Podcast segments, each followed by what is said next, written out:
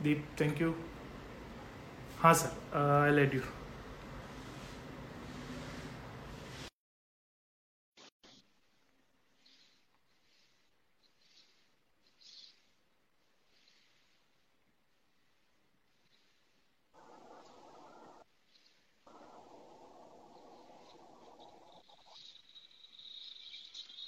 hello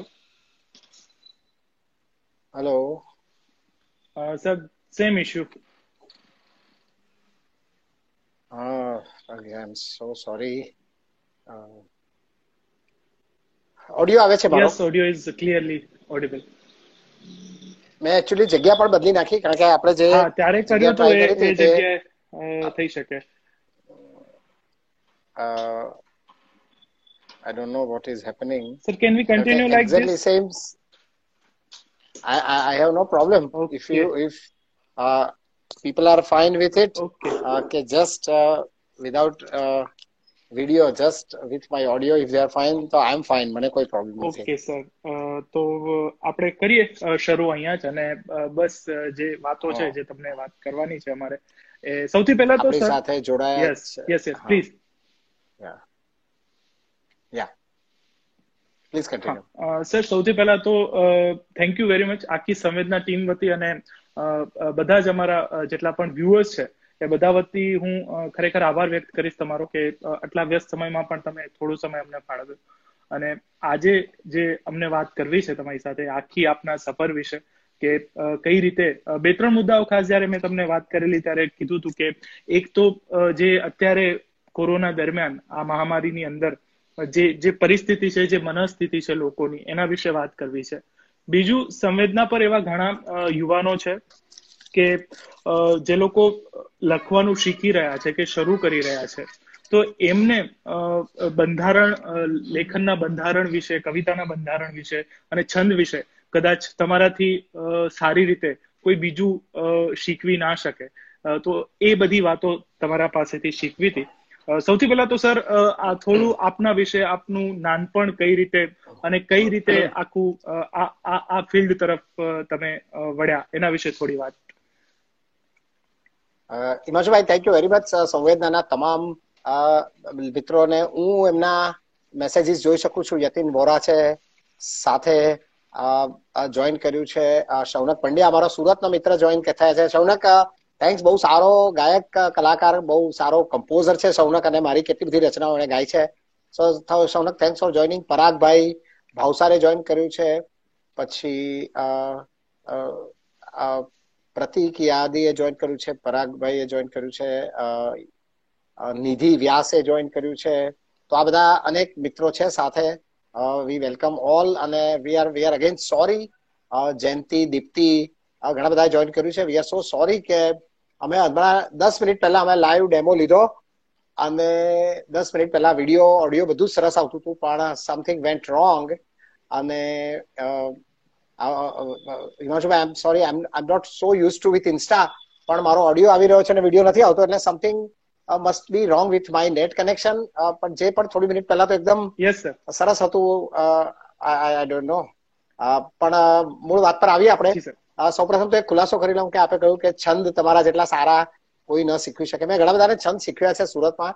પણ રહીશ મનિયાર તમે જાણો છો બહુ સારા કવિ અને મારો અંગત મિત્ર છે. હું માનું છું કે કદાચ અત્યારે ગુજરાતી ભાષામાં સૌથી સારું જો છંદ જ્ઞાન કોઈ આપી શકે ને તો તે મારા પરમ મિત્ર ડોક્ટર રહીશ મનિયાર છે. અને એમણે અનેક પુસ્તકો છંદ પર સરસ લખ્યા છે. અને લાઈવ પ્રોગ્રામો બી બહુ સરસ કરે છે. તમે ક્યારેક જો કરવું હોય છંદનું તો તમારા માત્ર છંદ શીખનારા ગ્રુપને તમે આ રીતે ઇન્સ્ટા એફબી કે ઝૂમ પર લઈને લેજો ને રહીશ. પંડ્યા લાઈવ છંદ શીખવાડશે પણ એના જેટલા સુંદર કોઈ નથી શીખવાડતું. અલબત્ત હું હું કરું છું પણ હું આ શું કહે કે આવા શિબિર એવું નથી કરતો. વ્યક્તિગત રીતે કોઈ મિત્ર હોય તો આવું ક્યારેક કરવાની મજા આવે છે. ખાસ તો સંવેદના ગ્રુપ વિશે પણ તમે મને થોડુંક જણાવજો મિત્રો વિશે. વોરા શ્રુતિ જોઈન કર્યું છે આપણી સાથે. વિપુલ ગાંધીએ જોઈન કર્યું છે. તો આ બધા મિત્રોને પણ આપણે આવકારીએ છીએ. હું ખાલી નામ એટલા માટે બોલું છું કે એટલીસ્ટ એ લોકોને ખબર પડે કે હું તો એ લોકોને જોઈ શકું. જોઈ જ રહ્યો છું. આ- ભલે એ લોકો મને નથી જોઈ શકતા. તો આપણે અવાજથી આકાશવાણી સમજીને આપણે આ ચાલુ રાખીએ. હિમાંશુભાઈ ચાલુ રાખીએ છે. પણ કચ્છ ભુજથી હું બહુ જાણીતો નથી હું ક્યારેય કચ્છ ભુજ આવ્યો નથી. એટલે કચ્છના મિત્રો સાથે આ રીતે જોઈન થવાનું ગમે છે. મનીષા હાઈ કહે છે. Thank you Manisha for your response હવે હું છે ને હિમાંશુભાઈ મારી થોડી વાત કરું. અથવા પહેલા આપણે આજની પરિસ્થિતિની થોડી વાત કરીએ મારી વાત કરતા પહેલા. કારણ કે આજે જે પરિસ્થિતિ થઈ છે ને એને હું લગભગ બે ત્રણ અલગ અલગ રીતે જોઈ રહ્યો છું. પહેલી એક છે ને એક હું એક સાયકેટ્રિસ્ટ તરીકે જોઈ રહ્યો છું. તો સાયકેટ્રિસ્ટ તરીકે જોવામાં મને સૌથી વરવું એ લાગે છે કે અત્યારે બંને બાજુથી લોકો કન્ફ્યુઝ છે. એક તરફ એ લોકોને એવી સમસ્યા છે કે આ મને આ રોગ થયો હતો અને એને માટે એ લોકોને એન્ઝાયટી ચિંતા તણાવ ડિપ્રેશન આ બધા અસંખ્ય પ્રકારના જેને કહેવાય ને માનસિક અવસ્થાઓ થઈ રહી છે. તો એક સાયકેટ્રિસ્ટ તરીકે અમે લોકો એને મદદ કરવા પૂરેપૂરી ટ્રાય કરીએ છીએ. અમારા ઘણા બધા દર્દીઓ સહન કરે છે અને અમે સુરતમાં બે ત્રણ હેલ્પલાઇનો સાથે જોડાયા છે અને ઠેર ઠેરથી પહેલા શરૂઆતના ફર્સ્ટ અને સેકન્ડમાં અમે હેલ્પલાઇન ચાલુ રાખી હતી. પછી થર્ડ પછી અમે બંધ કરી. કારણ કે હવે અમને ખબર નથી કે આ ચોથું પાંચમું કેટલા લોકડાઉન આવશે. વી ડોન્ટ નો પણ એક બાજુ કોરોનાનો ડર બીજી બાજુ લોકડાઉન ને કારણે થતી અશાંતિ. આ બંનેની વચ્ચે લગભગ આખું વિશ્વ અને વિશેષતઃ ગુજરાત ખૂબ જ ભીસાઈ રહ્યું છે અત્યારે. અત્યારે લોકોને ઉઢવે છે કે અને એ માત્ર આપણને નહીં વડાપ્રધાનથી માંડીને સામાન્ય માણસ સુધી તમામને છે કે આ લોકડાઉન ખોલ્યું તો રોગ વકરી જાય અને કદાચ અમેરિકા જેવી આપણી સ્થિતિ ન થઈ જાય એનો ડર લોકોને છે. અને બીજી બાજુ લોકડાઉનમાં લોકો એટલા બધા હેરાન થયા છે કે હવે હું છેલ્લા થોડા દિવસથી એવું સાંભળી રહ્યો છું કે હવે રોગ થવાનો તો થાય કારણ કે રોગમાં બચવાની શક્યતા સત્તાણું ટકા છે. ખાલી હોસ્પિટલમાં રહેવું પડે થોડા દિવસ એટલું જ. પહેલા કેવું હતું કે ચૌદ ચૌદ દિવસ આખા કુટુંબને ક્વોરન્ટાઇન કરે ને બધું હવે સરકાર પણ થોડું ઢીલાસ રાખી છે. અને હોસ્પિટલમાંથી પણ ઝડપથી રજા આપે છે. એટલે ઘણા લોકો હવે એ રીતે તૈયાર થઈ ગયા છે કે ભાઈ કોરોના થવાનો તો ભલે થતો હવે એનો ડર એટલો નથી પણ હવે લોકડાઉનમાં અમે ખલાસ થઈ રહ્યા છે. કારણ કે બધાના ધંધા પાણી તૂટી રહ્યા છે. રાત્રે અનિદ્રા ભૂખ નહીં લાગવી અને આ બધી સમસ્યાઓ ઘણી છે. અને સંવેદનશીલ જે લોકો છે ને પહેલેથી એ લોકોને વધારે અસર થાય છે. બીજું કે જે લોકો સતત બહાર રહેતા હતા એ લોકોને ક્લોસ્ટ્રોફોબિક ફિલિંગ આવે છે. ઘરમાં ને ઘરમાં સતત રહેવું. સંબંધો પર અસર પડી છે તણાવો વધ્યા છે. એક બે પાંચ ટકા લોકો એવા છે કે જે એને એન્જોય પણ કરી રહ્યા છે. પણ એ માત્ર બે પાંચ ટકા છે. મોટે ભાગના લોકો આનાથી ત્રસ્ત થયા છે અને સૌથી વધારે અસર શ્રમિકો પર પડી છે. અમારું સુરત શહેરની હું વાત કરું હિમાંશુભાઈ. તો સુરત એ મલ્ટી લિંગ્યુઅલ મલ્ટીકલ્ચરલ સિટી છે. અને અમારી પાસઠ એક લાખની વસ્તીમાં લગભગ એમ માનો કે પાંત્રીસ ચાલીસ ટકા પોપ્યુલેશન એ બહારના લોકો છે. એ ધનિકો છે, એ બિઝનેસમેનો છે, એ શ્રમિકો છે, કામદારો છે, મધ્યમ વર્ગના લોકો છે, નોકરિયાતો છે, બધા જ બધા જ વર્ગના લોકો છે. પણ એ તમામ લોકો આ બેથી બે લોકડાઉન પછી એટલા બધા કંટાળી ગયા. ત્રીજા લોકડાઉન વખતે તો લગભગ લોકો પડી ભાગ્યા. અને એવા શ્રમિકો સુરતમાં હતા કે જે લોકો એક એક ખોલીમાં આઠ આઠ દસ દસ જણા રહેતા તે લોકો બિહારથી ઉત્તર પ્રદેશથી ઓરિસ્સાથી અહીંયા આવ્યા હતા. અને પછી સોશિયલ ડિસ્ટન્સ જાળવી જ ન શકે એ લોકો. કોઈ રીતે એ લોકો આને મેનેજ ન કરી શકે. તો એ લોકો બધાને સરકારે હમણાં છેલ્લા થોડા દિવસથી પોતાના વતન જવાની પરમિશન આપી. એમાં પણ સોશિયલ ડિસ્ટન્સિંગ ન પડાયું. એ લોકો ઢગલે બંધ લોકો પોતાના વતનમાં પોતાના વાહનોમાં ગયા, બસોમાં, ટ્રેનોમાં ગયા, અસંખ્ય ટ્રેનો કરી સરકારે. અને સૌથી કરુણ દશા એ થઈ કે કેટલાક લોકો ઘણા બધા દિવસો પહેલા પોતાના એક એક બાળકને હાથમાં લઈને એક બાજુ એક પોતાની ઘરવખરી લઈને ઉઘાડા પગપાળા ગરમીમાં ચાલતા છસો છસો આઠસો આઠસો કિલોમીટર દૂર નીકળ્યા અને એક એક મહિને હમણાં પહોંચ્યા લોકો. રસ્તે લોકોને એટલી બધી તકલીફ પડી પોલીસોએ રોક્યા પગમાં છાલા પડી ગયા બધા વિઝ્યુઅલ આપણે જે જોઈએ છે ટીવી પર એ જોઈને ખરેખર આપણે દ્રવી જઈએ કે આ સેન્ચુરીમાં આ સદીમાં કદાચ આવી પરિસ્થિતિ કોઈએ ન જોયે તમે તો ભુજ કચ્છથી છો. તો મને એક બે હજાર એક બે હજાર એક નો દિવસ યાદ આવે છે કે એ આઈ થિંક છવ્વીસ જાન્યુઆરી હતી if I am not mistaken કે યા તો તે દિવસે ભરૂચમાં આપણે ભચાઉમાં જે ભૂકંપ આવ્યો અને એ કચ્છે આ મહામારી જોઈ ત્યાર પછી મને લાગે છે કે એ વાતને વીસ વર્ષ થયા અને વીસ વર્ષ પછી આપ પણ ત્યાં આગળ કચ્છમાં કદાચ સુરત જેટલા કેસીસ તો નથી અમારે તો અહીંયા ઢગલાબંધ કેસીસ છે અને લગભગ પિસ્તાલીસ મૃત્યુ થયા છે અને લગભગ સાડી છસો સાતસો જેટલા આઠસો જેટલા લગભગ નહીં લગભગ આજે તો હજાર પર આંકડો પહોંચ્યો. તો આટલા કેસીસ અમારે સુરતમાં થઈ ગયા છે. તો સુરતમાં આખું સુરત રેડ ઝોનમાં છે. અત્યારે સુરતમાં થોડોક વિસ્તાર ગ્રીન ઝોનમાં છે પણ સિટી તરીકે સુરત અમદાવાદ મુંબઈ અત્યારે આ બધા જ રેડ ઝોનમાં છે. મને ખબર છે ત્યાં સુધી કચ્છમાં હજુ એટલી મોટી સમસ્યા નથી. તો you are you are you are you are fortunate કે તમે આ બધું માત્ર સમાચારોમાં જુઓ છો પણ અમે તો આ બધું અહીંયા જોઈએ છે. અને લોકોની લોકોની સંવેદનાઓની સાથે અમે સાયકિયાટ્રિસ્ટ હોવાને નાતે સંકળાયા છે. તો કદાચ સદીમાં પ્રથમવાર લોકો આ રોગચાળો જોઈ રહ્યા છે. ઇનફેક્ટ આપણને અમને ડોક્ટર તરીકે ખબર છે કે કોઈ જેટલી બી આફતો છે કુદરતી હોય કે માનવ સર્જિત હોય એમાં કદાચ સૌથી વરવી અને સૌથી આકરી સૌથી વધારે માનવીય વેદનાઓ જો કોઈ યાતના જેને કહીએ એ જો કોઈ મહામારીમાં એ જો કોઈ આપત્તિમાં હોય ને તો એ રોગચાળામાં છે. અને એ એપિડેમિક અને પાન્ડેમિક એટલે કે બસો કન્ટ્રીને એક સાથે સાંકળી લેતો. આપણે આજે ભૂકંપ થયો તો ભૂકંપમાં અલબત્ત અસંખ્ય મૃત્યુ થયા અસંખ્ય લોકો ઈજાગ્રસ્ત થયા અસંખ્ય માલ મિલકત આપણે ગુમાવ્યા. પણ એ એ આખો મામલો એક મિનિટનો હતો બે મિનિટનો હતો. ત્યાર પછી તમે બચાવ કાર્ય કરી શક્યા. અમારા સુરતથી બીજા દિવસે ટીમ નીકળી આવી હતી અને ત્યાં ટેન્ટ બનાવીને રહી હતી. સુરતના અમારા ડોક્ટર મિત્રો વેરી નેક્સ્ટ ડે એ લોકો બચાવ આવી ગયા હતા. વેરી નેક્સ્ટ ડે એ લોકો નીકળી ગયા રાત્રે અને પોતાનાથી શક્ય એટલી રાહત સામગ્રી લઈને નીકળ્યા. તો બીજી બધી આફતો છે ધારો કે પૂર છે સુરતમાં પૂર આવ્યું હતું બે હજાર છ માં તો પૂર ચાર દિવસ રહ્યું. પાંચમા દિવસથી પૂર ઉતરી ગયા. પછી રાહત કરવા માટે આખા વિશ્વમાંથી અને આખા ભારતમાંથી લોકો અહીંયા ઉતરી પડ્યા. ગામડે ગામડેથી લોકો આવીને રાહતો આપી. જે વસ્તુ બચાવમાં પણ થઈ. તો આજે આજે માનો કે રાયટ્સ છે કોમ્યુનલ રાયટ્સ છે. તો એ ચાલ્યા પર, અઠવાડિયું ચાલ્યા, પંદર દિવસ ચાલ્યા. અને પછી તરત દિલ્હીમાં આપણે આપણે જોયા, હમણાં રાયટ્સ જોયા. તો દિલ્હીમાં છ દિવસ ચાલ્યા. પણ પછી અસંખ્ય લોકો એ એમાં રાહત કરી, મદદ કરી અને એમાંથી એ આપણે બહાર આવી ગયા. આજે વાવાઝોડું આવે છે. તો એક અઠવાડિયું વાવાઝોડું આવતા પહેલા અઠવાડિયું અને બે ત્રણ દિવસે ચાલે.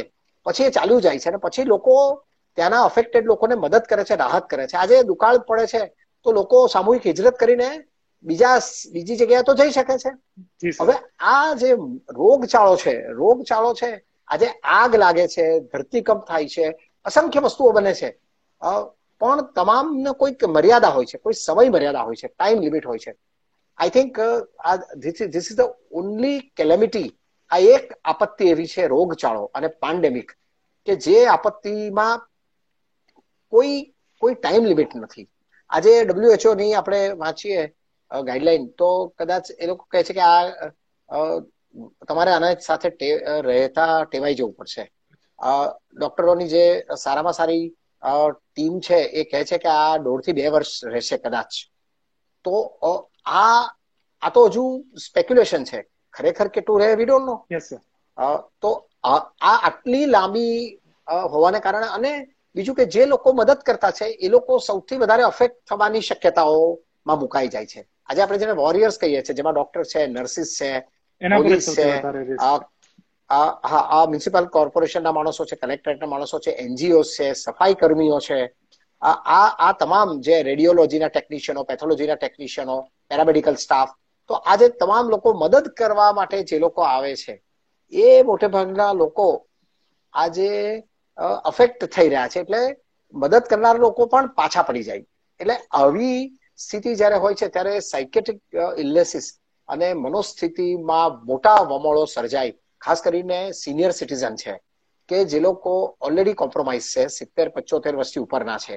જે લોકોને ઓલરેડી બીજી બીમારીઓ છે અને એ લોકોને હવે ભયંકર ડર પેસી ગયો છે કે આવી ખરાબ સ્થિતિમાં અમારે અમને કઈ થયું તો કેવી રીતે અમે જઈશું? હોસ્પિટલ સુધી કઈ રીતે પહોંચીશું? કે હોસ્પિટલમાં જગ્યા હશે કે નહીં? આજે અમદાવાદ મુંબઈની એવી સ્થિતિ છે અને સુરતમાં પણ આવી સ્થિતિ થઈ શકે.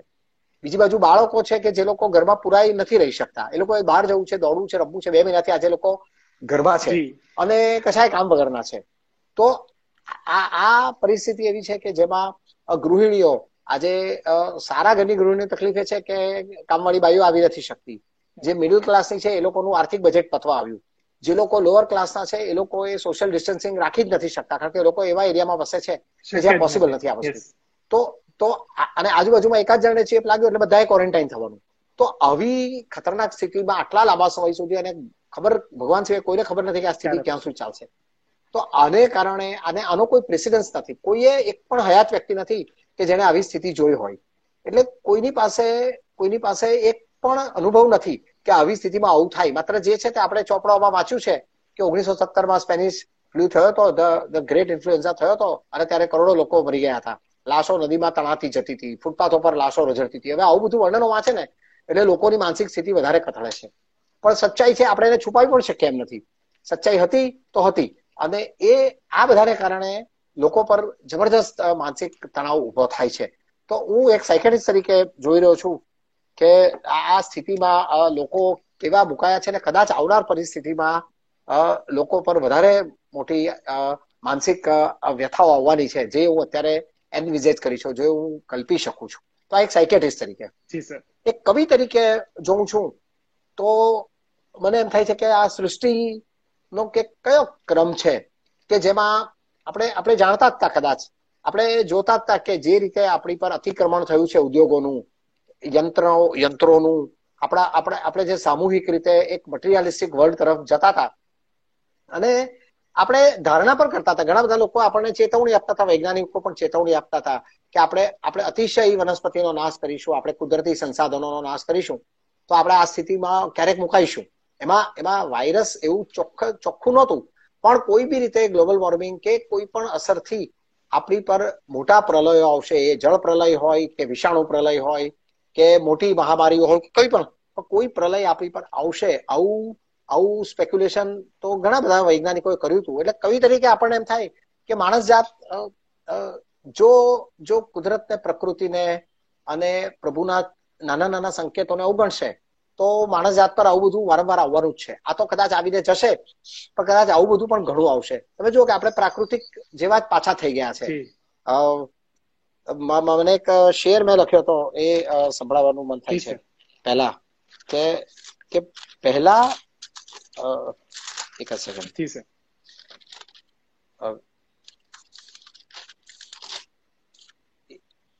એક સેકન્ડ હા કે જી સર કે પહેલા દુનિયામાં ઘર વસાવ્યું હતું. પહેલા દુનિયામાં ઘર વસાવ્યું હતું. આજે ઘરમાં વસાવી છે દુનિયા. આખી દુનિયાને હવે આજે ઘરમાં વસાવવી પડી મારે. કારણ કે બધું બધું મારે ઘરમાં જ રાખવું પડ્યું. સર બીજી આ એક કવિ તરીકે મને બીજી બીજી મને તમારી તમારી એક બે લાઈન યાદ આવે જે તમે લખેલી હતી કે જે મને ખૂબ ગમે છે મને શેર કરવી છે કે દુનિયાને જેમાં ભરોસો હોય છે એ બધી જ વાતમાં લોચો હોય છે.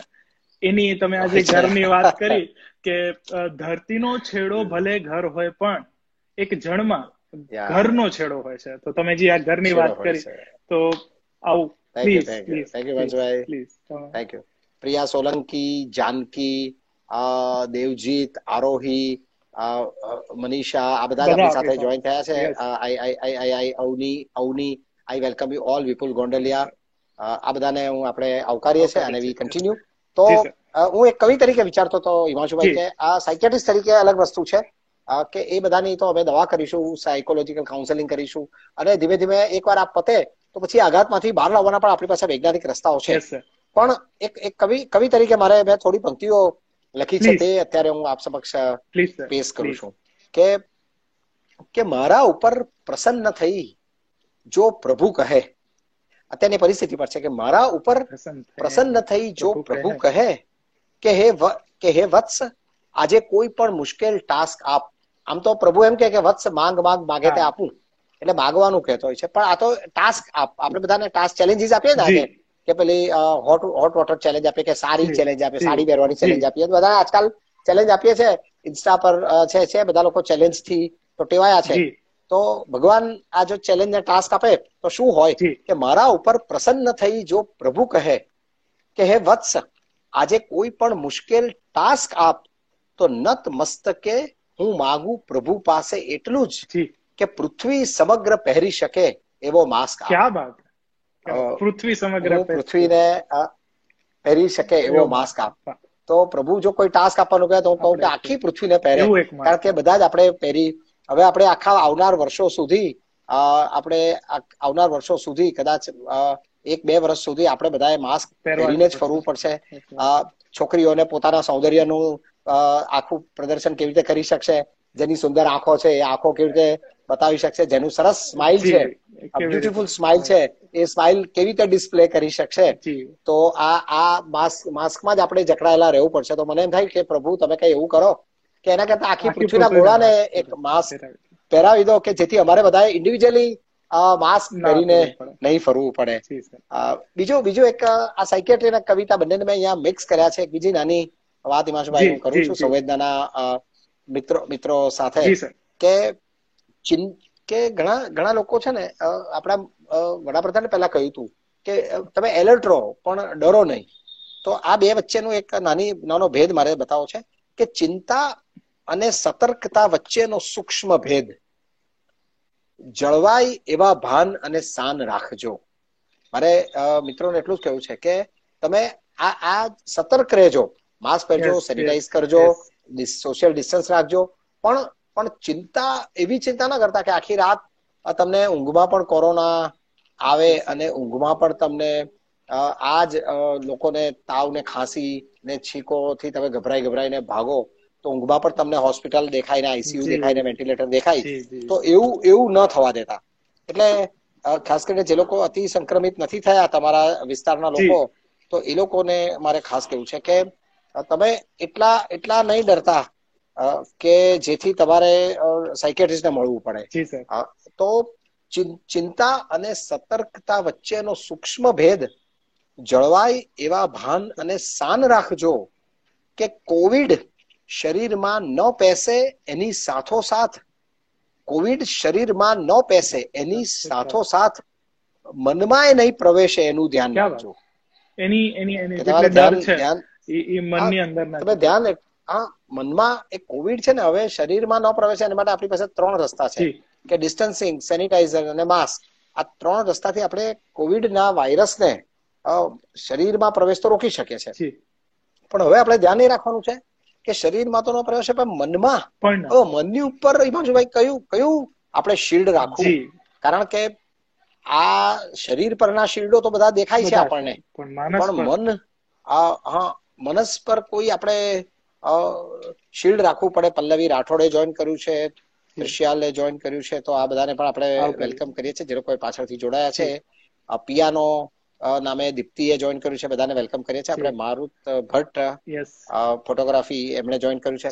તો તમામને વેલકમ તો હું જે કહેતો હતો તે કે ચિંતા અને સતર્કતા વચ્ચેનો સૂક્ષ્મ ભેદ જળવાય એવા ભાન અને શાન રાખજો કે કોવિડ શરીરમાં ન પેસે એની સાથોસાથ મનમાં એ નહીં પ્રવેશે એનું ધ્યાન રાખજો. તો મન માટેનું શિલ્ડ હજુ સુધી શોધાયું નથી પણ મન માટેના બે શિલ્ડ છે. જો આપણે આપણે વિચારીએ કે આપણે આટલા વર્ષો આપણે ઘણા બધા લોકો આજકાલ એકવીસમી જૂને જે ઉજવાય છે યોગ દિવસ ઉજવાય છે વિશ્વ યોગ દિવસ. ઘણા ઘણા બધા લોકો પ્રાણાયામ કરે છે ધ્યાન કરે છે. સૂર્ય નમસ્કાર કરે છે, સુદર્શન ક્રિયા આર્ટ ઓફ લિવિંગ કરે છે. ઘણા લોકો શિવાનીને બ્રહ્માકુમારીમાં સાંભળે છે, ઘણા લોકો મહાપ્રજ્ઞજીને સાંભળે છે. તો આ બધા જે ધ્યાન છે, યોગ છે આ આ જે તમામ બધી વિધિઓ છે, આ તમામ જે આપણી પાસે સ્પિરિચ્યુઅલ લર્નિંગ છે ને ટ્રેનિંગ છે, એ બધા ક્યારે કામ લાગવાના? જી, સર. જો આજે નહીં કામ લાગે આ આ હું માનું છું કે આ જે બધા છે ને આ જ આપણા સેનિટાઈઝર છે.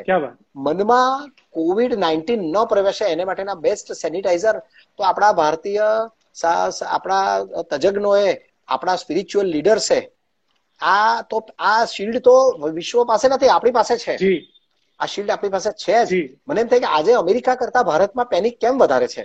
ખરેખર આપણે સ્પિરિચ્યુઅલ લીડર આપણે છે વર્લ્ડના આપણી પાસે આપણી પાસે સુદર્શન ક્રિયા છે આપણી પાસે આર્ટ ઓફ લિવિંગ છે આપણી પાસે અ, તત્વજ્ઞાન છે આપણી પાસે વેદ છે ઋચાઓ છે ઉપનિષદો છે આપણી પાસે રામાયણ મહાભારત છે ભગવદ્ ગીતા છે આપણી પાસે.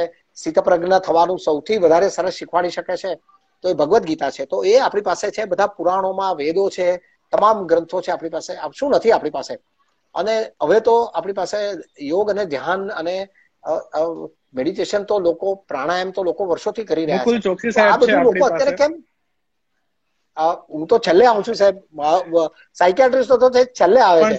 આ એ પહેલા જ આ બધા જ છે. તો હું માનું છું કે આ જ બધા કોવિડ મનમાં ન પ્રવેશે ને એને માટેની તમામ સુવિધાઓ આપણા પૂર્વ પૂર્વસૂરીઓ કરીને ગયા છે. પણ સમહાઉ લોકો આ તબક્કે જયારે એને યાદ કરવાનું છે ને જયારે એનો ઉપયોગ કરવાનો છે ત્યારે લોકો ભૂલી ગયા છે. તો હું લોકોને યાદ દેવડાવું. યાદ દેવડાવું કે ભારતીય સમાજ ભારતીય સંસ્કૃતિ આપણી પરંપરા એ અત્યારે અમેરિકામાં અઠ્યાસી હજાર ડેથ થઈ ચુક્યા છે અને પંદર લાખ લોકો સંક્રમિત થયા છે. એક પાંત્રીસ કરોડના દેશમાં એસી હજારથી ઉપર ડેથ થયા અને એ લોકો લગભગ આ ચાર દિવસમાં એક લાખ ડેથ થશે. એની તૈયારી સાથે બેઠા છે લોકો. અને પંદરથી પંદર સત્તર લાખ લોકો સંક્રમિત થયા છે. તો એ અમેરિકામાં એટલું પેનિક નથી. જેટલું આપણે એકસો ત્રીસ એકસો ત્રીસ કરોડમાં બાવીસો ડેથ થયા છે ખાલી. બરાબર? તો આપણે કેમ આટલા ભયભીત? આપણે કેમ આટલા ભયભીત છીએ?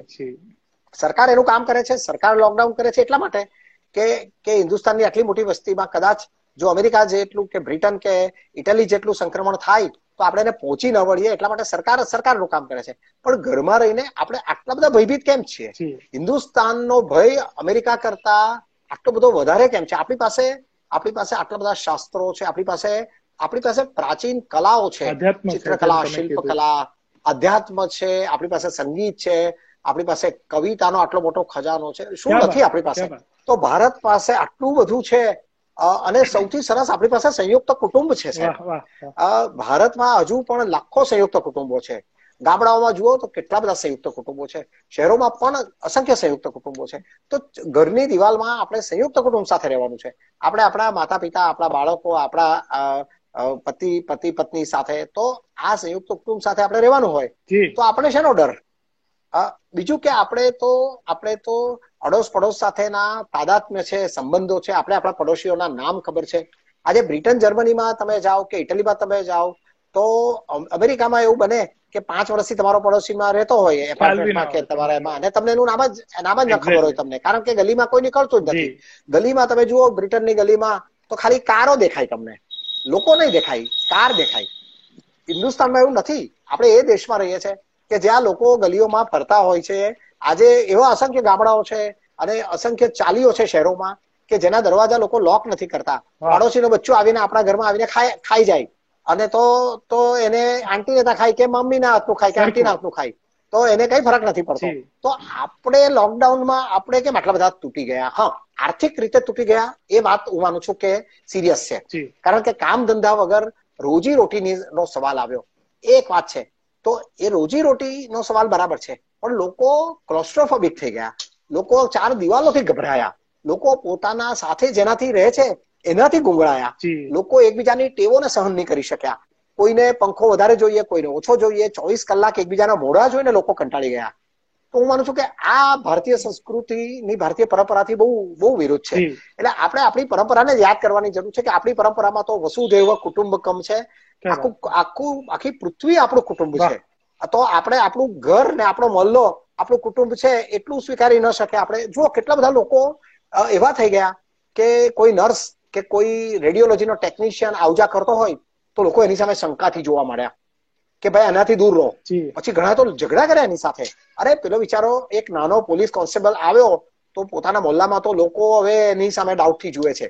હવે ઘણા તો ઝઘડા કર્યા એની સાથે. કેટલી કરુણ પછી કોઈ હવે કેટલા અહીંયા તો સુરતમાં એવા એવા કિસ્સા બન્યા હિમાંશુભાઈ કચ્છના મિત્રોને હું જણાવું કે હજુ આ રોજનું ચાલુ છે. આજે જ એક એપાર્ટમેન્ટમાં હવે એક છોકરો મુંબઈ રહેતો હતો. એ જેમ તેમ પરમિશન લઈને આવ્યો. હવે એના મા બાપ અહીંયા જ રહે છે. એનો સગો દીકરો છે.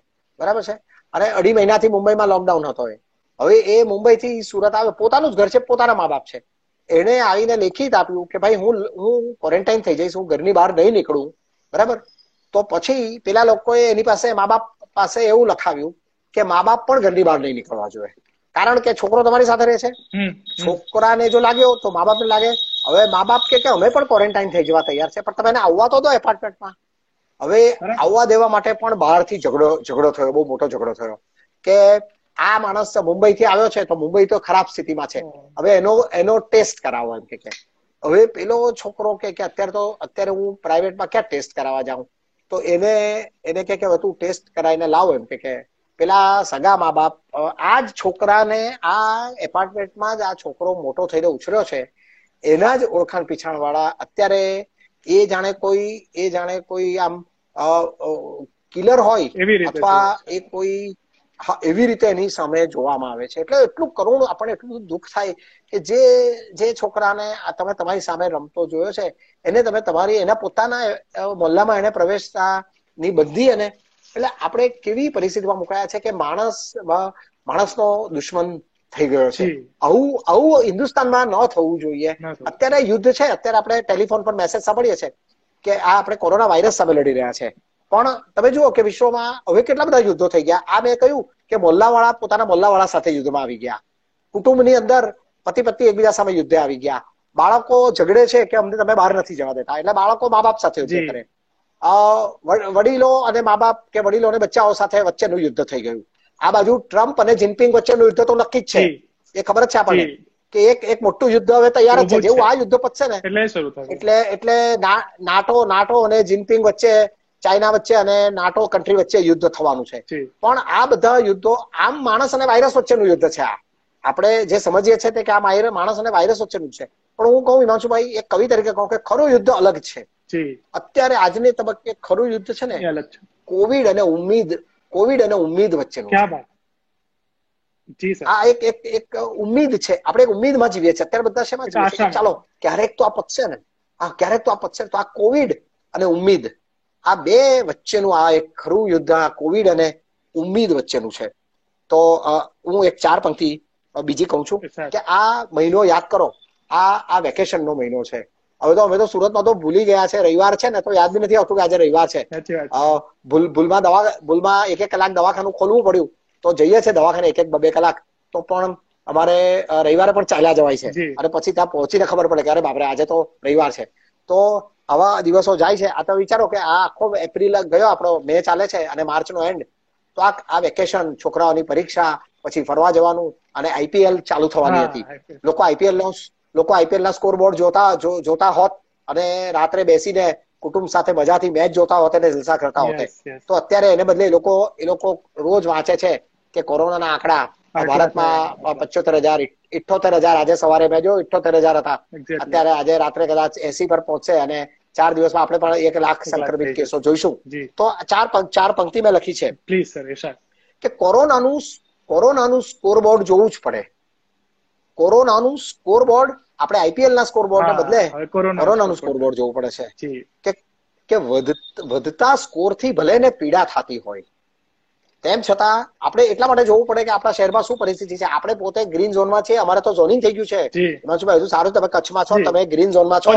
પણ અમારે સુરતમાં છો ઓરેન્જમાં છો તમે. હવે અહીંયા આખું સુરત સુરત આખું રેડ ઝોનમાં છે. પણ સુરતમાં કેટલાક ગ્રીન ઝોન બચેલા છે. સદભાગ્ય હું ગ્રીન ઝોનમાં છું. પણ મારું ક્લિનિક છે. મારું ક્લિનિક છે તે રેડ ઝોનમાં છે. અને હું પોતે ગ્રીન ઝોનમાં છું. તો આ આ આ ઝોનિંગમાં અત્યારે આપણે જીવી રહ્યા છે. તો આપણે આંકડા એટલા માટે જોવા પડે કે આપણે કયા ઝોનમાં છીએ તે આપણને ખબર પડે. તો કોરોનાનું કોરોનાનું સ્કોર બોર્ડ જોવું જ પડે. રાહુલ ઠુમર તમે દાદ આપી રહ્યા છો. તમારી દાદને સલામ. કે કોરોનાનું સ્કોરબોર્ડ જોવું જ પડે. વધતા સ્કોરથી ભલે ને પીડા થતી હોય કે જાણે કે ભગવાનની ઇન્સાનો સાથે જીવન નામની ફાઇનલ મેચ રમાતી હોય. તો અત્યારે લગભગ એવું થઈ રહ્યું છે કે આ આઈપીએલની ફાઇનલ અત્યારે ચાલતી હોતે હા અને આઈપીએલની ફાઇનલ ને બદલે રિંકલ રાજડે આપણે આપ રિસ્પોન્સ આપી રહ્યા છો. રાહુલ ઠુમર રિસ્પોન્સ આપી રહ્યા છે. તો આપ સૌને હું આભાર આભાર આભાર વ્યક્ત કરું છું આપ સૌનો.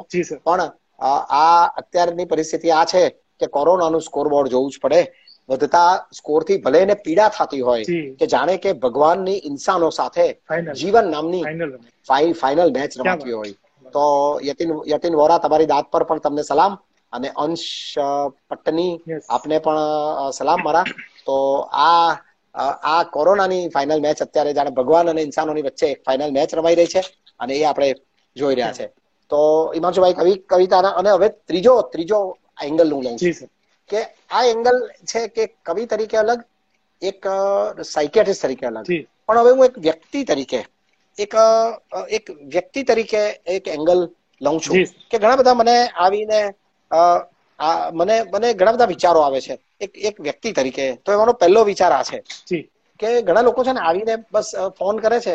અત્યારે આવી તો નથી શકતા પણ ફોન પર આવે છે. વીડિયો કોલ પર આવે છે. અને આવીને ખાલી વાત કરે. અને પછી કહે કે મુકુલભાઈ શું કરું? તમારી સાથે વાત કરું. સારું લાગે છે. તો ત્યારે મને એમ થાય કે કે વહેંચાય તો વજનમાં જરા હળવું થાય છે. વહેંચાય તો વજનમાં જરા. હળવું થાય છે. કે દુઃખ આપણું મટીને જ્યારે સૌનું ક્યાં વાત? કેટલા લોકોને એટલે જ શાંતિ છે. ઘણા લોકોને કહે ને કે તને કેમ કઈ તકલીફ નથી ને? કે જો એમ કે જે આપણને છે ને તે આખી દુનિયાને છે એમ કે. એટલે મને કોઈ. મને કોઈ તકલીફ નથી. એટલે તમે જુઓ કે કેટલા લોકો કેટલા લોકોની દવા આ છે. બસ એની દવા આ છે કે મારા કરતા વધારે બીજા હેરાન થયા છે.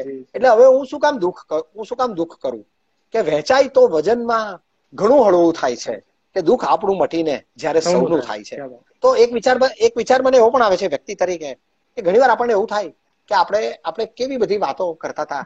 બોલો બોલો કોઈ જ્યોતિષે આ નવેમ્બરે માં જે દિવાળી ગઈ તો દિવાળીમાં તમે જુઓ કે છાપામાં આખું પંચાંગ આવે આખું વાર્ષિક આવે. અને એમાં આખા વર્ષનું રાશિફળ લખ્યું હોય કે સિંહ રાશિ માટે આ છે ને કુંભ રાશિ માટે આ છે ને. કોઈ કોઈએ એવું લખ્યું કે તમામ રાશિઓ માટે બે હજાર વીસ ટ્વેન્ટી ટ્વેન્ટી એ ખતરનાક છે અને આખું આખું નકામું જવાનું છે. આવું કોઈ જ્યોતિષ કોઈએ લખ્યું નહીં. હું હું કોઈ જ્યોતિષનો બી વિરોધી નથી. એ તો ડોક્ટરો બી ફેલ એમ તો ડોક્ટર બી ફેલ ગયા છે. કયા ડોક્ટરે કયા વાયરોલોજિસ્ટે કયા માઇક્રોબાયોલોજિસ્ટે કયા સાયકેટ્રિસ્ટે કે કયા એપિડેમિયોલોજિસ્ટે. કે કયા ઇન્ફેક્શસ ડિઝીઝના સ્પેશિયાલિસ્ટે આપણને પહેલી ડિસે- ડિસેમ્બર પહેલા મહિના પહેલા આવી ધારણા કરી હોય. અને અને હજુ રસી નથી આપણે બનાવી શક્યા. તો મેડિકલ સાયન્સ પણ ફેલ ગયું. પોલિટિક્સ અને એડમિનિસ્ટ્રેશન પણ ફેલ ગયા. જ્યોતિષો અને બધા બધા ફેલ ગયા. કોઈ સિસ્ટમ સફળ નથી થઈ. આની સામે તો તારે મને તારે મને એક વિચાર આવ્યો એક વ્યક્તિ તરીકે. હું એક બે બે પંક્તિમાં આ વિચાર કહું છું મારો. એક વ્યક્તિ તરીકેનો વિચાર. કે શું આ શું આ સત્તા સમજ શક્તિ ને પ્રગતિ સઘળું ફારસ છે આપણે તો આપણે તો ટ્વેન્ટી ટ્વેન્ટી ના સપના વિઝન ટ્વેન્ટી ટ્વેન્ટી હતું આપણું. બરાબર? તો આપણને થાય કે શું શું આ સત્તા સમજ શક્તિ ને પ્રગતિ સઘળું ફારસ છે? કે વિરાટ વિરાટ વિશ્વને વલવતો વિદ્રોહી વામન વાયરસ છે? વિરાટ વિશ્વ કે આખું વિરાટ વિશ્વને એને વલોવી નાખ્યું. અને એ વિદ્રોહી પણ કોણ? વામન વાયરસ છે. એમાં આ એક આખી વ એક આખી વ એટલે કે આ વૈશ્વિક વાત એક એક મેં એક મેં એક બે પંક્તિમાં કરી તો એના એમાં વની મેં આખી વાર્તા કરી છે. કે શું આ સમજ શું આ સત્તા સમજ શક્તિને પ્રગતિ સઘળું ફારસ છે કે વિરાટ વિશ્વને વલવતો વિદ્રોહી વામન વાયરસ તો આપણે આપણે એમ લાગે કે આખું હા આપણે એમ લાગે કે આખું આખું આ આખું ફારસ હતું. આટલું બધું આપણે કર્યું અને આપણે એક આટલા એક આટલા વામન વાયરસ કે કે જેની કોઈ હેસિયત નથી એને આપણે નથી નથી પહોંચી શકતા. તો ત્યારે આપણને એમ થાય કે આપણે આટલી બધી પ્રગતિ કરી માણસ જાતે આટલું બધું કર્યું તો એનું આજે શું કામ એક પ્રશ્ન સાહેબ નીચે આવે છે. આવા સાગરભાઈ કશું પૂછે છે કે એક ડોક્ટર વચ્ચે અને એક કવિ વચ્ચે શું સામ્યતા હોય છે? સાગરભાઈ સરસ સવાલ પૂછો તમે. કારણ કે હું અને રહીશ મનિયાર અમે સુરતમાં બે ડોક્ટરો કવિઓ છીએ. એમ તો બીજા પણ અમારા ઘણા બધા કવિ ડોક્ટરો છે. દિલીપ મોદી છે એક અમારા ડોક્ટર. પણ રહીશને હું સાથે કાર્યક્રમો કરતા હોઈએ છે તો ત્યારે આ સવાલ ઘણીવાર અમને આવે છે. તો ત્યારે અમે છે ને અમે આના ગંભીર અને રમૂજી બંને પ્રકારના ઉત્તરો આપીએ છીએ. પહેલા તો પહેલા રમૂજી ઉત્તર આપું કે ડોક્ટર અને કવિ હોવાનો ફાયદો અમને છે. એમાં ફાયદો આવો છે કે નબળી કવિતા લખું ને તો કવિઓ મને ચલાવી લે છે કે કઈ નહીં આ તો ડોક્ટર છે ને એટલે ચાલે વાંધો નહીં. કવિતા કવિતા થોડી નબળી લખે તો ચાલે. અને કોઈ વાર છે ને કોઈ વાર કોઈ પેશન્ટ સારું ન થાય ને પેશન્ટ બી મને ચલાવી લે છે. કે કઈ નહીં મુકુલભાઈ તમે તો કવિ છો ને એટલે ચાલે ડોક્ટરીમાં કોઈ વાર ભૂલ કરો તો વાંધો નહીં. તો આમ આમ બંને બબ્બે ઘોડા પર સવારી કરીએ તો એનાથી અમને આ ફાયદો થાય છે. એટલે આમ ડોક્ટર ને કવિમાં આમ જોતા છે ને સામ્ય સિરિયસ વાત કરું તો સામ્ય એક જ છે. કે બંને છે ને માનવીય સંવેદના ને સ્પર્શ કરે છે. જી જેમનો પ્રશ્ન છે એમને એમને હું આ આ- વાત ખાસ ખાસ ભારપૂર્વક કહેવા માંગુ છું કે બહુ બહુ અમે અમે સતત સંવેદના સાથે જોડાયેલા છે. કારણ કે ડોક્ટરીમાં પણ અમારે સતત વેદના જોવાની લોકોની મારી પાસે રોજ કમસે કમ દસ જણા તો એવા આવે જ મિનિમમ કે જેણે આત્મહત્યા જ કરવી છે. જેને જીવવું જ નથી. જેને જેને એમ જ છે કે આ જિંદગી નિરર્થક છે. તો આવા આવા લોકોનો ભાર લઈને આખી જિંદગી જીવવાનું છે. સતત મન પર પણ આપણને એ રહે તો આ આ મેડિકલ સાયન્સ છે. બીજી બાજુ કવિતા. તો કવિ કવિતા પણ તમને વ્યથા અને વેદના ના વલોવાટમાંથી કવિતા આવે છે. કવિતા અલબત્ત રાજેન્દ્ર રાજેન્દ્ર શુક્લ આપણા મહા સર એક એક તમારી કઈ લાઈન છે મને અત્યારે પ્રોપર યાદ નથી આવતી કે એમ નાઈ ધોઈ ખાઈ પીને કવિતા લખાય નહીં. ખાઈ પીને યસ અરે વાહ જો કદાચ તમને હિમાંશુભાઈ આપણે અરે બિલકુલ યાદ છે બિલકુલ યાદ છે કે કે ખાઈ પીને નાઈને કવિતા નથી બનતી હે દોસ્ત. ક્યા વાત? ખાઈ પીને નાઈને કવિતા નથી બનતી હે દોસ્ત. કે લોહી વહે ત્યારે જ કાગળ વચ્ચે ધરવો ક્યા વાત હે? ક્યાં વાત હે? ક્યાં વાત હે સર? તો સાહિલ સાહિલ સુરાણી અને ઝરણા પટેલ બધા જોડાયા છે. જે લોકો એ તમામને આવકારું છું. કે આ વાત આ છે કે ખાઈ પીને નાઈને કવિતા નથી બનતી હે દોસ્ત. ખાઈ પીને નાઈને પેશન્ટ જોવાય પ્રેક્ટિસ કરાય સાયકેટ્રી કરાય દોસ્તને લઈને વાત કરી એમ કે જે જે એ અલગ આખું અદ્ભુત સર. આ જયારે વાંચ્યું હતું ત્યારે એમ થયું કે ના. અને સર એના જ રિલેટેડ એક પ્રશ્ન પૂછવો છે કે જે જે લોકો અત્યારે લખી રહ્યા છે કે શીખી રહ્યા છે આ જ લાઇન્સને જો આપણે. ડિટેલમાં જઈએ તો કવિતા લખવી કે ગઝલ લખવી સર તમે ભલે એવું કહો છો કે તમે કદાચ ગઝલના છંદો વિશે પણ સર મેં જ્યાં સુધી વાંચ્યું છે તો એક સમયે તમે સર મેં ક્યાંક વાંચ્યું જો કદાચ હું ખોટો ના હોઉં તો કે તમે જ્યારે વાત કરતા ને ત્યારે છંદમાં વાત પણ કરી શકતા. મેં ક્યાંક એવું કશું વાંચેલું હતું સર. સાચી. બહુ બહુ સાચી વાત છે. અમે અમે થોડા મિત્રો હા પહેલા પહેલા તમારો પ્રશ્ન પૂરો કરો તો તો તો સર એ એ કવિતા લખવી જ્યારે આજે અમે કોઈ પણ યુવાનને લખવાનું મન થાય ત્યારે એ પોતાની લાગણી ઠાલવતો હોય છે. પણ એ જ લાગણીમાં સર જ્યારે બંધારણની વાત આવે જ્યારે છંદની વાત આવે ત્યારે એ કેટલી જરૂરી હોય છે? એ મારે સર તમને પૂછવું આ ખૂબ ખૂબ જ જરૂરી છે. પણ ભાઈ મને એમ થાય છે કે આપણી વચ્ચેની આપણી કેમેસ્ટ્રી કેટલી બધી મળતી આવે છે કે અત્યારે હજુ વીસ આપણે આ ચાલુ કર્યું ને એની બરાબર પાંચ મિનિટ પહેલા આમ જ હું અત્યારે આપણે જોઈન થયા ઇન્સ્ટા પર એની પાંચ મિનિટ પહેલા તમે તમે મારા એફબી મારી એફબી સ્ટોરીમાં અથવા ફેસબુક પર મારા એકાઉન્ટમાં જજો આપ તો આ મિત્રો આ પતે પછી ને એક્ઝેક્ટ ટાઈમ જોજો તમે કેટલા વાગ્યા મૂકી સ્ટોરી તો બે પંક્તિ આમ જ લખી હા? ઓકે. આ મને ખબર નથી કે આવો સવાલ તમે પૂછવાનો છો કારણ કે આપણી વચ્ચે આવી કોઈ વાત થઈ નથી. પણ મેં આમ જ રમૂજમાં મેં રમૂજમાં ખાલી ખાલી તિખળ કરવા માટે બે પંક્તિઓ લખી અને તમે મને આ સવાલ પૂછી બેઠા. મેં જે પંક્તિઓ લખી એ આપને કહું છું કે હવે કદાચ ગૂગલ પર એવું એ સર્ચ થશે. હવે કદાચ ગૂગલ પર એવું એ સર્ચ થશે કે કવિ થવાને માટે આશરે શો ખર્ચ થશે? ક્યાં વાત ક્યાં વાત આ તો મેં આ તો મેં હા, લખ્યું. આ તો મેં ગમ્મતમાં લખ્યું. પણ પણ આ મને ખબર નહીં કે હિમાંશુભાઈ આવો સવાલ પૂછી પાડશે અને ગંભીરતાથી પૂછશે પણ મેં તો ખાલી ગમ્મતમાં લખ્યું હતું આ. અને આપનો સવાલ તો ગંભીર સવાલ છે પણ હું એની ગંભીરતા પર આવું. કે કે ગઝલ ગઝલ વસ્તુ એવી છે કે જેને માટે આમાં કોઈ સાયકેટ્રિસ્ટ સાયકોથેરાપિસ્ટ પણ જોઈન થયા છે. ફાઇન એમનું નામ અંદર નથી લખ્યું. પણ. ધ સાયકોથેરાપિસ્ટ કોઈ જોઈન થયા છે. તો ભુજ આઈ વિશ કે ભુજમાંથી હોય તો એમને પણ હું આવકારું છું. મહિમા સિસોદિયા જોઈન થયા છે. એમને પણ એમને પણ આવકારીએ છીએ. જે જે નવા મિત્રો જોઈન થાય છે તમામનો આપણે આવકારને વેલકમ કરીએ છીએ. તો અન્ય પાલનપુરી જોઈન થયા છે તો એમને પણ આપણે આવકારીએ છીએ. તો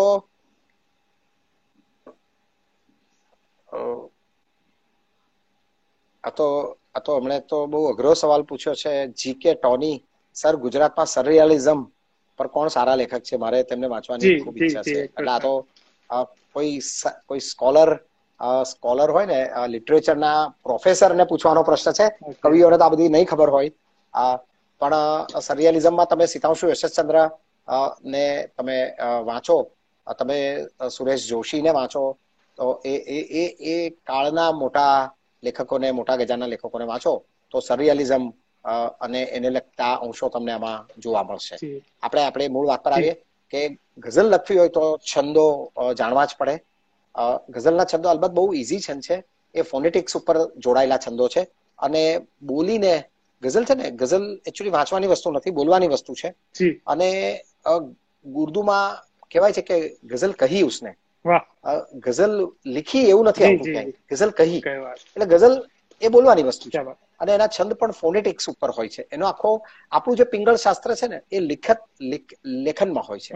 આજે ધારો કે હું મુકુલ મુકુલ બોલું છું તો આપણા આપણા જે સંસ્કૃત વૃત્ત જે છંદ છે જેમાં મંદાક્રાંતા પૃથ્વી હરિણી શાર્દુલ વિક્રીડિત આ બધા જે છંદ છે એમાં મુકુલ નો મુકુલ જો બોલું છું તો મુકુલ એમાં ત્રણ લઘુ થાય છે. પણ ઉર્દુમાં અગર હું લખવા બેસું ગઝલ તો ગઝલ ફારસીમાં છે તો ફારસીમાંથી આવી છે. તો ફારસી ઉર્દુમાં મુકુલ બોલું તો એ બોલાય છે કઈ રીતે? મુકુલ એટલે એક લઘુ અને એક ગુરુ થઈ જાય છે. તો આ આ બે નો ફરક આ છે. તો ગઝલ લખવી હોય તો ફારસી અને ઉર્દુનો થોડોક અભ્યાસ કરવો જોઈએ અને સારા પુસ્તકો વાંચીને કોઈક સારા ગઝલકાર પાસે જો તમે બેસો તો છંદો શીખવા બહુ સરળ છે બહુ આસાન છે.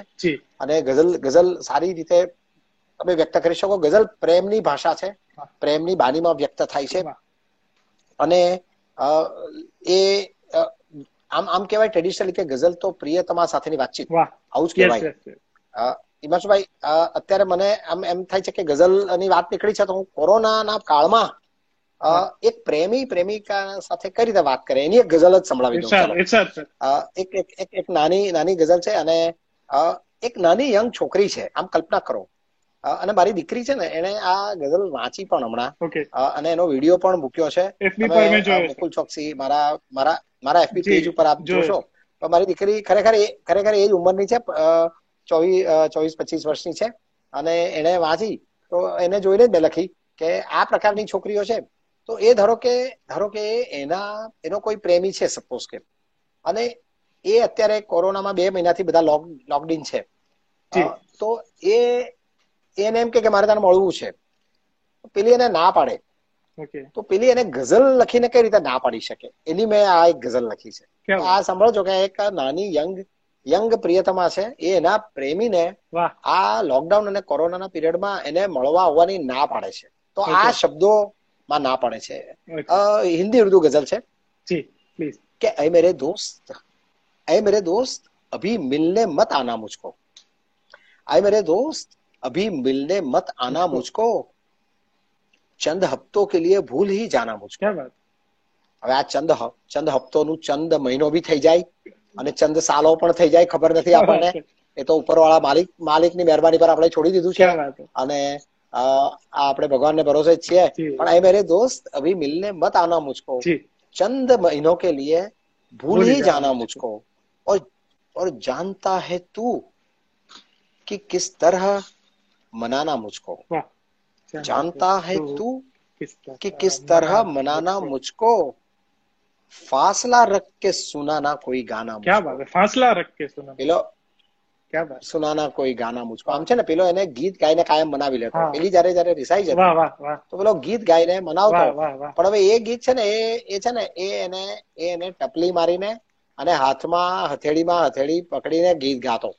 પણ હવે એ શક્ય નથી એટલે પેલી છોકરી કહે છે કે જાણતા હે તું કે કિસ તરહ મનાના મુજકો. બટ હવે ના આ પરિસ્થિતિમાં ફાસલા રખ કે સુનાના કોઈ ગાના મુજકો. અને પછી આગળ કે છે પછી આગળ કે છે પેલો એમ કે છે કે ના પણ તું એક વાર તો મળવા આવ તો પેલી એમ કે છે કે બાતે ઓનલાઈન પૂરી રાત ભી હો सकती है बातें ऑनलाइन पूरी रात पूरी रात भी हो सकती है कि मत बताना बुरी तबीयत का बहाना मुझको वाह वाહ વાહ તું ભાઈ સાથે આખી રાત વાત કર પછી તું મારા આજે તબિયત સારી નથી એમ કરી એમ કરીને ઊંઘી જાય તેવું થોડું ચાલે કે બાતે ઓનલાઈન પૂરી રાત ભી હો सकती है मत बताना बुरी तबीयत का बहाना मुझको અને પછી આગળ કે છે કે હીર ને પારો ને લૈલા ને સિખાયા હે મુજે. કે હીર ને પારો ને આ બધા એના રોલ મોડેલ છે. આ બધા એના રોલ મોડેલ છે કે જે બધા જે બધા પ્રેમમાં ગુજરી ગયેલા જાન આપી દીધી જોકે એ પોતે કઈ જાન એ કઈ આજની છોકરીઓ કઈ જાન આપતી નથી. અને આ પણ આ હિરોઈન પણ આપવાની નથી જાન. આ તો ખાલી કહેવા માટે કહે છે. કહેવા માટે કહે છે. દીપ્તિબેન વાહ એમ કહો છો. તો તમારે તમે કઈ ઉંમરના છો મને ખબર નથી. તમારી કોઈ દીકરી વિકરી હોય તો જરા ધ્યાન રાખજો કે પ્રતિક યાદી પણ બધા વાહ કહે છે. તો આ બધા યતીનભાઈ કિશન પટેલ જોઈન કર્યું છે હમણાં તાજુ તાજુ. તો આ તમારી દીકરી હોય તો જોજો કે એ એમ કે છે કે હીરને પારોને લૈલાને સિખાયા હે મુજે કે આતા હે આતા હે દૂર સે ભી પ્યાર જતા ના મુજકો. ક્યા બાત હે દૂર સે ભી કે છે કે ભાઈ આ લોકડાઉનમાં જ શીખ્યું છે એવું નથી. મને તો મારા બધા રોલ મોડેલે એવું પણ શીખવાડ્યું છે કે દૂર પાંચસો હજાર કિલોમીટર દૂર રહીને પણ પ્યાર જતાવી શકાય. વિન્સેન્ટ વાનગો કરીને આપણો બહુ મોટો ચિત્રકાર હતો. તો એ એ ચિત્રકાર એની પ્રેમિકાને મળવા છસો આઠસો કિલોમીટર એક મહિનો ચાલીને ગયેલો. પગમાં છાલા છાલા પડી ગયેલા. એ વિન્સેન્ટ વાનગોગ જયારે ગુજરી ગયો ત્યાં સુધી એ તો સડક પર ખેતરમાં ગુજરી ગયો અને પાગલ જેવો અર્ધ પાગલ થઈ ગયો અને ત્યાર પછી ના દાયકાઓ પછી એના ચિત્રો કરોડો ડોલરમાં આજે વેચાય છે. પણ ત્યારે ત્યારે ત્યારે એને એને એની પ્રેમિકાને મળવા ગયો તો આ રીતે પગમાં છાલા પડી ગયા હતા. સળગતા સૂર્યમુખી હીરને પારોને લૈલાને સળગતા સૂર્યમુખી yes lust for the life. Irving સ્ટોને લખેતી. અને એનું ગુજરાતી ટ્રાન્સલેશન સળગતા સૂરજમુખી તરીકે થયું છે. હિમાંશુભાઈ આ આપણી કેમિસ્ટ્રી ઘણી મળે છે સરસ સુંદર વાતો છે. કે હીર ને પારો ને લૈલા ને સિખાયા હે મુજે. આતા હે દૂર સે ભી પ્યાર જતાના મુજકો. અને પછી આગળ કે છે કે પછી આગળ કે છે કે તું કેમ નહીં આવું? તો કે છે કે છોટી સી ગલતી હજારો કી મોત લાવી તો. કારણ કે તું તો રેડ ઝોનમાં છે અને હું તો ગ્રીન ઝોનમાં છું. પ્રેમી પ્રેમિકા કચ્છમાં છે અને પ્રેમી કચ્છમાં છે ને પ્રેમિકા સુરતમાં છે. એટલે પછી પેલી એક પેલો પેલી કહે છે કે હું તો હું તો રેડ ઝોનમાં છું તું તું ગ્રીન ઝોનમાં છે અને તું પાછો જશે. ત્યારે તું અહીંથી રેડ ઝોનમાંથી જો આ બધું લઈને જશે ત્યાં તો. એટલે એમ કે છે કે છોટી સી ગલતી હજારો કી મોત લાઈ તો કારણ કે હમણાં એવું બન્યું કે આ જયારે જયારે સુરતમાંથી આજે ગઈકાલે આ બન્યું કે અમરેલી જિલ્લો અત્યાર સુધી ગ્રીન ઝોન હતો. એક જ જિલ્લો બાકી હતો. અને સાહેબ અમદાવાદ અને સુરતથી ગયેલી બે વ્યક્તિઓએ અમરેલીને કોરોના આપી દીધો. એટલે અત્યારે અમરેલી વાળા બિચારા ત્રસ્ત છે કે આ જિલ્લોમાં એક પણ કેસ નહોતો તો હવે આ રીતે ગયા. એટલે પેલી છોકરી એને કહે છે કે છોટી સી ગલતી સે અગર હજારો કી મોત લાઈ તો કે ઉમ્ર માફ કરેગા ન જમાના બરાબર? આપણે એકબીજાને આ ટ્રાન્સમિટ કરીશું તો આખી જમાનો આપણે માફ નહીં કરશે છેલ્લે કે છે છેલ્લી વાત છેલ્લી વાત કે છે કે ઘર કો હી અબ કે બનાના હે ઠીકાના મુશ્કેલ ઘર કો હી? ઘર કો હી. अब के बनाना बस stay at home stay home stay home कि घर को ही अब के बनाना है ठिकाना मुझको वरना कोरोना बना देगा निशाना क्या मुझको। बात क्या बात है घर घर को ही अब के बनाना है ठिकाना क्या बात मुझको वरना कोरोना बना देगा निशाना मुझको क्या અ, જીગરભાઈ જોબન પુત્રા જીગર જોબન પુત્રા એ લખ્યું ઘણા છે. બધા Great, લોકો sir. હા thank you, ઘણા બધા જીગરભાઈ. લોકો અ, જોડાયા છે થેન્ક યુ થેન્ક યુ જીગરભાઈ આ Sir. તમારી દાદ અ, આ રીતે ડિજિટલ ડિજિટલ દાદ બદલ ડિજિટલ આભાર માનું છું તમારો. Thank you very much sir આગળ વધો હિમાંશુભાઈ. આગળ વધો જી જી. બસ સર જે રીતે આપે સમય કીધો તો એ સમયની અંદર આપણે સેશન પૂરું કરવાનું રહ્યું. આપણે છેલ્લા પડાવમાં છીએ સેશન પરફેક્ટ અને સર આપે ઘણી બધી વાતો કરી. સાહિત્યને લગતી જે એક સામાન્ય વ્યક્તિ તરીકે તમે શું આ પરિસ્થિતિમાં વિચારી રહ્યા છો? એક કવિ તરીકે એક સાયકાટ્રિસ્ટ તરીકે. સર આ બધા જ વિચારો અમે કેળવી શકીએ એવી કોશિશ કરીશું અને વધુમાં વધુ લોકો સુધી પહોંચી શકે એવી કોશિશ કરીશું. અને બસ છેલ્લે સર ઘણા બધા. લોકોએ કહ્યું હતું કે એક ગઝલ તમે સંભળાવો. તો સર મારી એક ફરમાઈશ છે જો તમને ગમે અને પછી છેલ્લે અંતે આપણે આ સેશનને એન્ડ કરીએ. અને એક એક એક આપની એક ગઝલ છે કે એની અડધી ઝૂકેલી પાપણ મને ગમે છે ને નજરોનું માપસરનું વિતરણ. મને ગમે છે તો એ એ જરા. જરા હું બોલ્યું છું એના કરતા તમે બોલશો ને મને આવડે છે મને આખી યાદ નથી મને. જેટલા શેર યાદ છે હા પ્લીઝ આ તો આ તો આ તો છે ને અમૃત ઘાયલ ને શ્રદ્ધાંજલિ આપવા માટે એમનો શ્રદ્ધાંજલિ શ્રદ્ધાંજલિનો કાર્યક્રમ હતો એમાં અમે આ બધા એમની એમની પંક્તિ ઉપરથી અમે અમૃત ઘાયલ ઘાયલની. Yes. કારણ નહીં જ આપું કારણ મને ગમે છે. એના પરથી આ આ લખી હતી. આ એમાં મને બધા તો શેર યાદ નથી પણ મને મને સૌથી વધારે ગમતો શેર એ સૌથી સારો શેર બોલું છું. કે કે કે એમાં કે નજરોનું માપ સરનું વિતરણ મને ગમે છે. અને અને સુંદર છો આપ કહી નથી શકાતું. કહી નથી શકાતું. તો કઈ તો કહું છું કે તમારું પહેરણ મને ગમે છે. સુંદર છો આપ એવું બોલી નથી શકાતું. તો કહું છું કે તમારું પહેરણ પહેરણ મને ગમે છે. ઘણા લોકો કહે ને કે ભાભી આપકી ભાભીજી આપકી સાડી બહુ અચ્છી લગતી હે. તો તો એવું કહેવાય એવું માંગે છે કે ભાભીજી આપ બહુ અચ્છે લગતે હો કદાચ ભાભીજી ડોળા કાઢે તો એ ડોળા ને કારણે પ્રોબ્લેમ થાય. એટલા માટે એને એટલું જ કેવું પડે કે ભાભીજી આપની સાડી બહુ અચ્છી લગતી. હે તો સુંદર છો આપ એવું બોલી નથી શકાતું. તો કહું છું કે તમારું પેરણ મને ગમે છે. ને એ દસ ગણા વધારે ચુંબન કરી શકે છે. એ દસ ગણા વધારે ચુંબન કરી શકે છે. બસ માત્ર આ વિચારે રાવણ મને ગમે છે. કે બસ માત્ર આ વિચારે રાવણ મને ગમે છે. તો સરસ. હિમાંશુભાઈ બહુ અક્ષી કોટક પણ જોઈન થયા છે. તો આપ આપ સૌ મિત્રોને મને મને પોતાને બહુ મજા આવી બોલવાની. છેલ્લે મારી છેલ્લે મારી છેલ્લે મારી સુરતની એક ચાર પંક્તિમાં વાત કરી દઉં. કે અમારા સુરતીઓને છે ને સુરતીઓને આ કચ્છના બધા મિત્રો છે તો કહી રાખું કે તમારી જીવનશૈલી મને ખબર નથી પણ અમારી સુરતીઓની જીવનશૈલી છે ને તે અમારે ત્યાં એક આખો રાજમાર્ગ છે પંદર સત્તર કિલોમીટરનો. અને એ છે ને ડુમ્મસ નામનો પ્લેસ છે ત્યાં દરિયો આવી જાય છે ત્યાં એન્ડ થઈ જાય છે.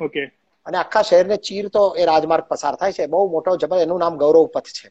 અને ગૌરવ પથ આખા શહેરને ચીરતો જાય ને સત્તર કિલોમીટર પછી છેલ્લે ડુમ્મસના દરિયા પર ત્યાં એન્ડ થાય ને લોકો ત્યાં સુધી જાય. હવે રવિવારે સાંજે આખા શહેરને શનિ રવિના સાંજે આખા શહેર પર એ રાજમાર્ગની બાજુમાં મોટી ફૂટપાથો બનાવી છે. અને ફૂટપાથો પર બધી લારીઓ છે. અને સારામાં સારા લોકો કરોડપતિઓ પણ મર્સિડીઝ બીએમડબલ્યુમાં આવે અને લારીઓ પર શેતરંજી પાથરીને બેસે અને ત્યાં પરાઠા ખાઈ અને ઢોસા ખાઈ ને પાઉંભાજી ખાઈ અને આખું એક લાખ લોકો આ ફૂટપાથો પર બેઠા હોય. આ લોકોને આ બધું બે ત્રણ મહિનાથી ત્રણ મહિનાથી છૂટી ગયું છે. એટલે અત્યારે લોકોની પીડા આ છે કે ત્યાં બેસીને લોકોએ આમલેટ ખાવી છે લોકોએ ત્યાં ત્યાં બેસીને પરાઠા ખાવા છે ચાલુ પાઉંભાજી ખાવી છે. પણ એ બધું છૂટી ગયું છે. એટલે હવે હવે મારે ચાર પંક્તિ આવી કેવી કેવી પડે છે.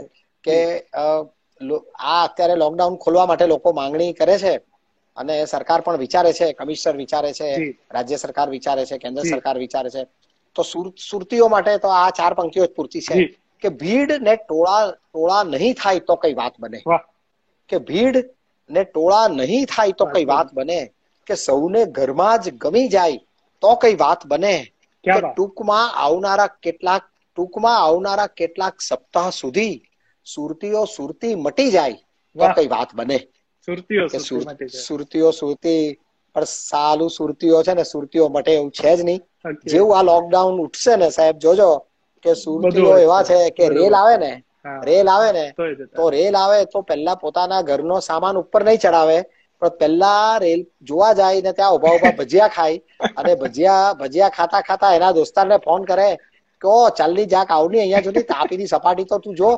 પેલો કે ભાઈ હું સામાન ઉપર ચડાવું છું. કે છોડ હવે સામાન મામાન પછી ઉપર ચડાવી હું. પછી તું પેલા અહીંયા આવ ને અહીંયાથી તું પેલા તાપી નદી જો આવી નદી જોવાની મળે તને. તો આ છે ને અમારા આ અમારા સુરતીઓ છે કે જેને છે ને તે લોચા અને ફાફડા અને જલેબી ને ભજીયા અને આ બધું ખાવાનું પસંદ છે. અને મહામારી આવે કે આફત આવે તો બી એ લોકો ગાળ બોલતા બોલતા પ્રેમથી ગાળ બોલતા બોલતા લોકો મોજ મસ્તી કરે. પણ આ કોરોનામાં છે ને સારા બધા અત્યારે લોકડાઉન થઈ ગયા છે. અને અત્યારે બધા નું સુરતીપણું છે ને બધાએ પોતાને જ્ઞાન કરી દેવું પડ્યું છે. તો આશા રાખીએ કે આવનાર દિવસમાં કચ્છીઓને કચ્છીપણું પાછું મળે સુરતીઓને સુરતીપણું પાછું મળે. અને દરેક દરેક પ્રાંતને પોતપોતાનું પોતાપણું પાછું મળે. Thank you thank you very much sir very much ખૂબ જ મજા આવી આપની સાથે વાત કરી thank you very much sir thank you હિમાંશુભાઈ બધા મિત્રોને ફરી એકવાર મારા મારા તરફથી આભાર માનજો. અને આની આ આની લિંક મને ભલે ઓડિયો તો ઓડિયો પણ મારી લિંક મને મોકલજો. તો એ બાને એ બાને એ બાને તમને હું યાદ કરીશ. Thank you thank you very much આવજો આવજો આવજો આવજો. Bye bye. સૌથી પહેલા તો ખૂબ ખૂબ ધન્યવાદ મુકુલ સરનો. અને બસ એન્ડમાં એની જ સાથે કે જગતમાં છે લાહવા કદમ પર કદમ પર ફક્ત એક શરત છે ગતિમાન રહેવું. નવા છે મુસાફર વિસામે વિસામે ને નવી સગવડો છે ઉતાર. છેલ્લી પંદર સેકન્ડ વધી છે. અને બસ આપ સૌનો જે રીતે સાથ રહ્યો આખા સેશનમાં એના માટે ખૂબ ખૂબ આભાર. આપ સૌનો અમે ફરીથી એક ટેકનિકલ ખામીના લીધે વધુ ન જોડાઈ શક્યા. તો થેન્ક યુ વેરી મચ જય શ્રી કૃષ્ણ.